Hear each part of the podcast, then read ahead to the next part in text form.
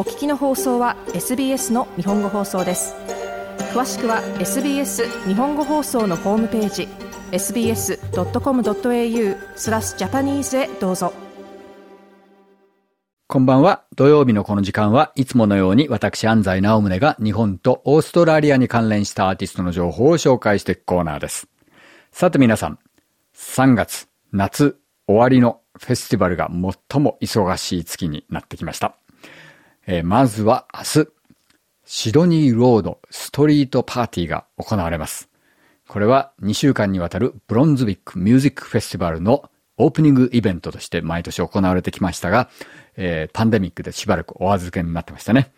本当に数多くのステージで素晴らしいアーティスト、地元のアーティストからインターステート、インターナショナルのアーティストまで含めて、本当に多くのイベントが明日、日曜日、朝から晩まで行われています。えー、ほとんどのイベントは入場無料ですので、えー、ぜひ皆さん、えー、お近くの方は行ってみてはいかがでしょうか。えー、このイベントの後、もちろん、えー、2週間にわたって本当に素晴らしい数多くのイベントが、えー、行われます。えー、キャンプコープの、えー、最後のギグっていうのが一つ話題になってますね。そんな中でも。えー、そして、その翌週、3月第2週末といえば、これは夏の中でもフェスティバルが最も忙しい週末です。まずは、ビクトリアのサマーフェスティバルを代表するメレディスで行われるゴールデンプレインズ。えー、まあ夏の終わりの締めくくりとしてはこれが最も重要なフェスと皆さん思ってるんじゃないかと思うんですが、えー、これがありますね。そして全く同じ週末にポートフェアリーフォークフェスティバルが行われています。フォークフェスティバルとしてはオーストラリアでも最も大きなものの一つです。そして全く同じ週末にもう一つ。ダンス、エレクトロニカ系とアートのコラボレーション、ピッチ、ミュージックアートフェスティバルが行われてますね。さらには宗教を超えると、アデレードで行われる最も大きな音楽イベントの一つ、ウォーマデレイド。これが同じ週末ですね。ワールドミュージックを中心にして、本当に多くの様々なジャンルのミュージシャンが集う巨大なフェスティバルです。アーティストの中には、この4つのフェスティバルの中から2つ3つはしごをするアーティストもいるんですよね。本当に忙しい週末です。さて、そんな、フェスティバルが目白押しの2週間ですけれども、えー、その合間を縫って日本からオーストラリアツアーにやってくるバンドがいます。今日はそのバンドをかけたいと思います。そのバンドというのは、日本が世界に誇るポストロックインストゥルメンタルのバンド、モノです。モノといえば、パンデミックの直前にもメロボルンに来ましたね。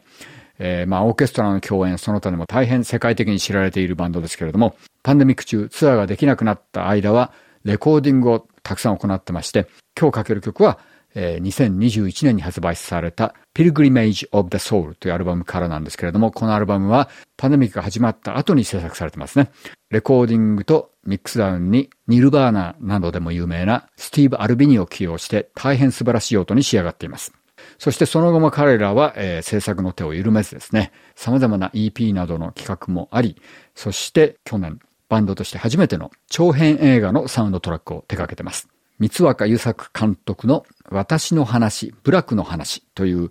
えー、日本人にとっては大変センシティブなブラック差別の問題を正面から取り上げた異色のドキュメンタリーで、監督直々の要請によってものが全面的にサウンドトラックを担当してます。えー、このサウンドトラックもアルバムとしても発売されましたね。えー、で、そのものですけれども、えー、オーストラリアツアー、メルボルンは10日の金曜日、マックスバッツでコンサートを行います。えー、私はサポートバンドのミックスを担当するので会場に行ってますから、もし見かけたら声をかけてください。それでは、そのものの11枚目のアルバム、Pilgrimage of the Soul から短編映画仕立てのビデオも大変素晴らしいこの一曲を聴いてください。リプタイド。どうぞ。SBS 日本語放送の Facebook ページで会話に加わってください。l i いいねを押してご意見ご感想をお寄せください。